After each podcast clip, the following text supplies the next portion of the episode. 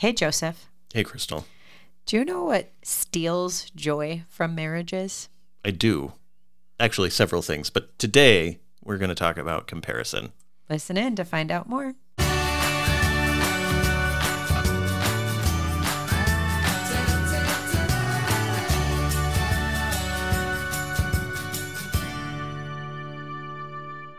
In the name of the Father, and of the Son, and of the Holy Spirit, amen. Direct, O Lord, our actions by thy holy inspiration, and carry them on by thy gracious assistance, that every word and work of ours may begin in thee, and by thee be happily ended. Amen. In the name of the Father, and of the Son, and of the Holy Spirit, amen. So, a thief of joy, you say. Is comparison. Comparison is the thief of joy. As far as I know, the source for this quote is a letter by Theodore Roosevelt. I always thought it was like a C.S. Lewis quote, or that it was from the Bible, or from a church father, but apparently it was from one of the presidents of the United States of America in a letter that he wrote. Comparison is the thief of joy. And uh, I, I still think he was right. I, I still think he had a good point. I don't think that uh, he was way off base. I think comparison does deprive us of joy. And So, a way to combat comparison. we should probably think about that. And this is a way that you can love your marriage is to combat comparison.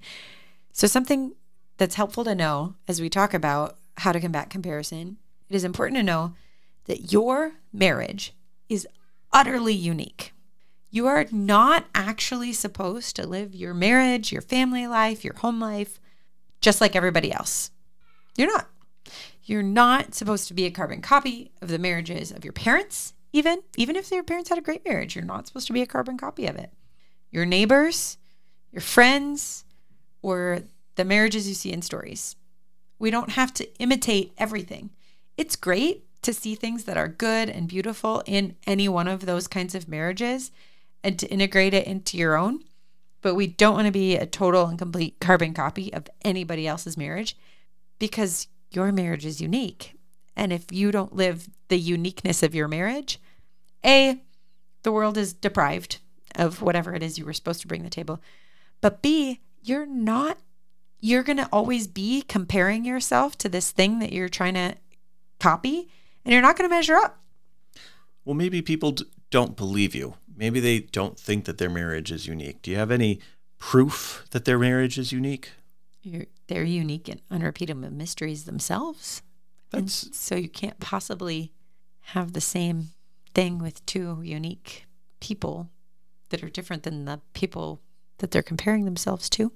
yeah. So unique in experience, unique in gifting, unique in skills acquired, unique in uh, location, unique in vocation in terms of the kinds of work that you might be called to, unique in apostolate, the the neighbors that you have, the family that you have, the friends that you have, the parish that you're in, the coworkers that you have.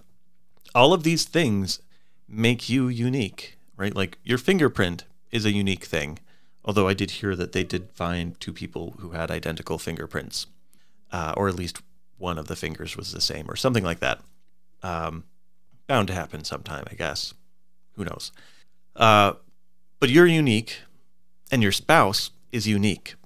You probably know that better than most people that your spouse is unique. And there are probably a lot of similarities and a lot of stereotypes that you can use to categorize them. But again, as far as gifting and experience and relationships and personal history and where they've devoted time and effort and where they haven't devoted time and effort and biologically speaking what they're dealing with what their uh, uh, particular excellences are in uh, they're, they're all going to produce somebody unique and the two of you together that's two unique persons together united Neither one of you have ever existed before. Reincarnation is not a thing. Neither one of you are ever going to live in this world and marry again um, to each other in this way. Uh, I mean, totally possible. One of you may die and the other one will remarry, but that marriage will be unique and different and and not the same as the prior marriage. So if you're trying to compare your own situation, which is fundamentally different, to your neighbors or your parents or your friends' situation, it's not It doesn't make sense. it's not going to make sense. Like these differences are non-trivial, right? It, it's not a trivial thing where you live. It's not a trivial thing how old you are, or a trivial thing about how many kids you have, or the kinds of kids that you have. These are non-trivial differences that change your marriage and make it not like any other. And so to say I want to be just like this other couple, or why aren't we more like this other couple? Or why is our family so far off the mark of perfectly imitating this other family? Because you're, you're aiming for a target you're just not capable of hitting. Now, one of the things that is difficult about figuring out who you are as a unique fa- family is that you might try things and fail. And here's the thing if you try to do things just like everybody else, you're also going to fail. So you might as well try to do things that you feel called to and feel consistent with who you are and what your marriage is about and fail at that. And then learn and try something else. Yeah, you're free to fail. Nobody is grading you. Nobody is uh, saying, "Hey, you're not measuring up." You, most people don't pay that much attention to you. Let's be real. They they don't pay much attention to anyone outside of themselves. We live in a pretty self-centered world, uh, both because of personal sin, original sin, and just like a weird technological, uh, unexpected result of um, people just constantly engaged with their own profile and their own uh, brand. Brand. so nobody's paying attention. You can try things and fail. You might be like, "Oh, we're the kind of family that prays two rosaries a day." Like maybe give it a try. Keep trying. Wonderful, great. Uh, or try something different. And um, yeah, it, the reality is a lot of questions about life and love and raising kids and growing in intimacy with your spouse. These are a matter of prudential judgment. Don't do what you know is wrong, but don't be afraid to do what you think would be right because nobody else is doing it. Like, that's not a reason not to try the thing that you think would be right.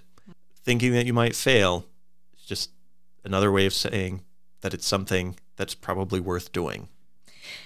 And so we've mentioned maybe last week that we are restarting this marriage membership that we've done in the past. And um, as we've been doing this, one of the things that we did was talk to several of the people that were involved when we've done it in the past. And one of the things that we heard repeated is that they were brought to understand more fully what made their family unique and that that was exceptionally freeing for them.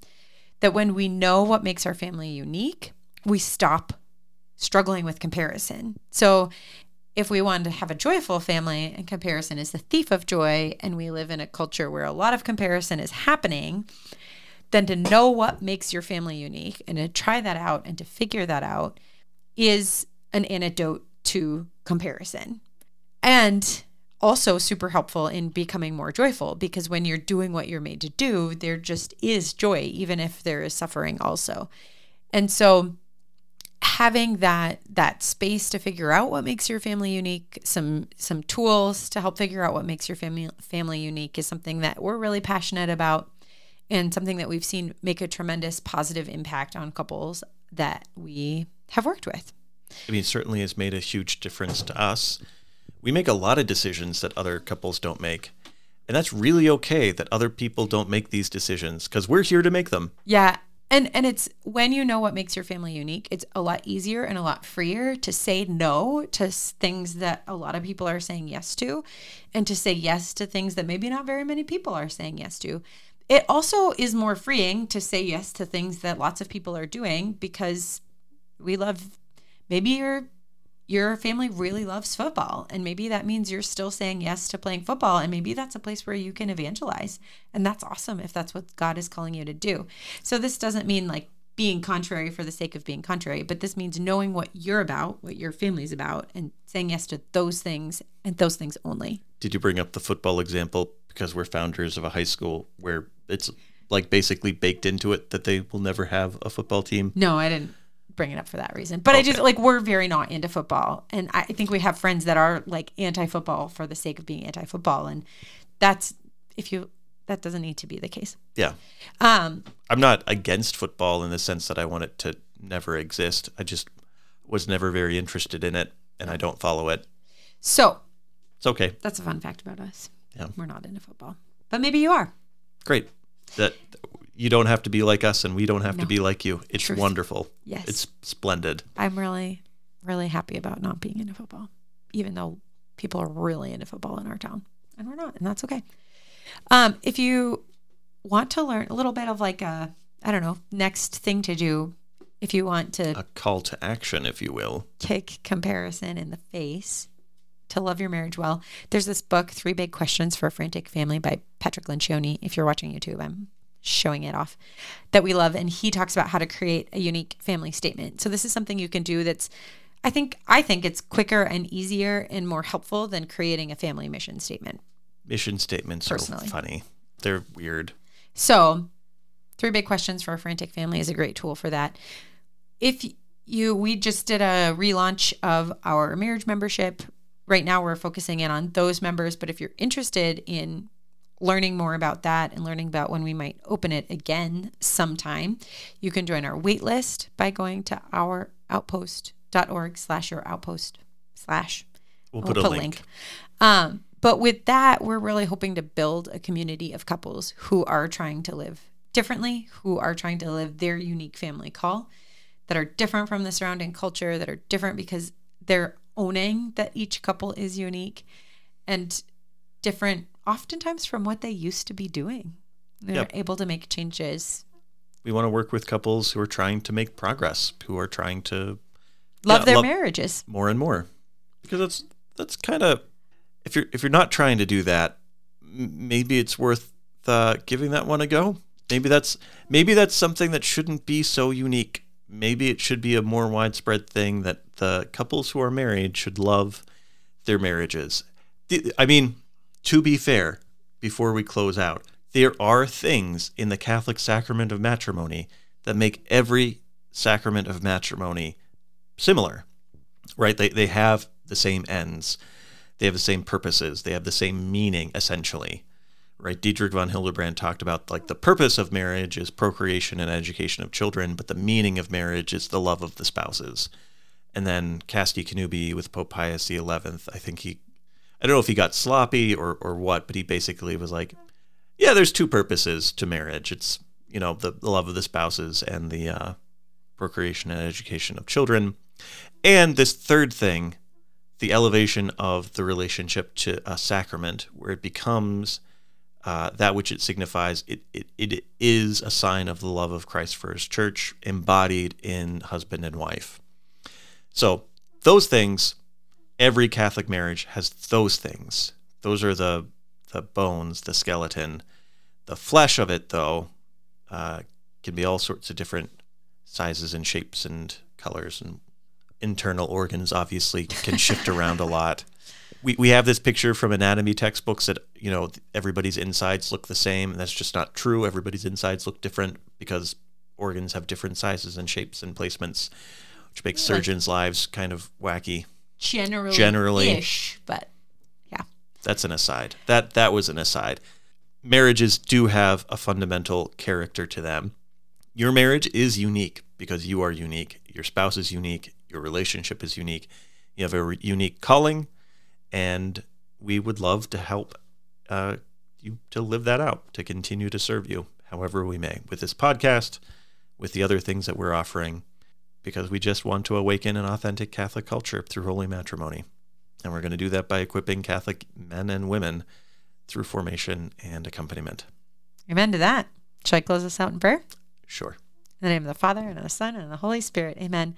Heavenly Father, we just pray for anybody listening that they might uh, want to participate in the awakening of an authentic Catholic culture through the sharing of their love um, and that pouring out into the world around them. We ask all this in your holy name. Amen. In the name of the Father, and of the Son, and of the Holy Spirit. Amen.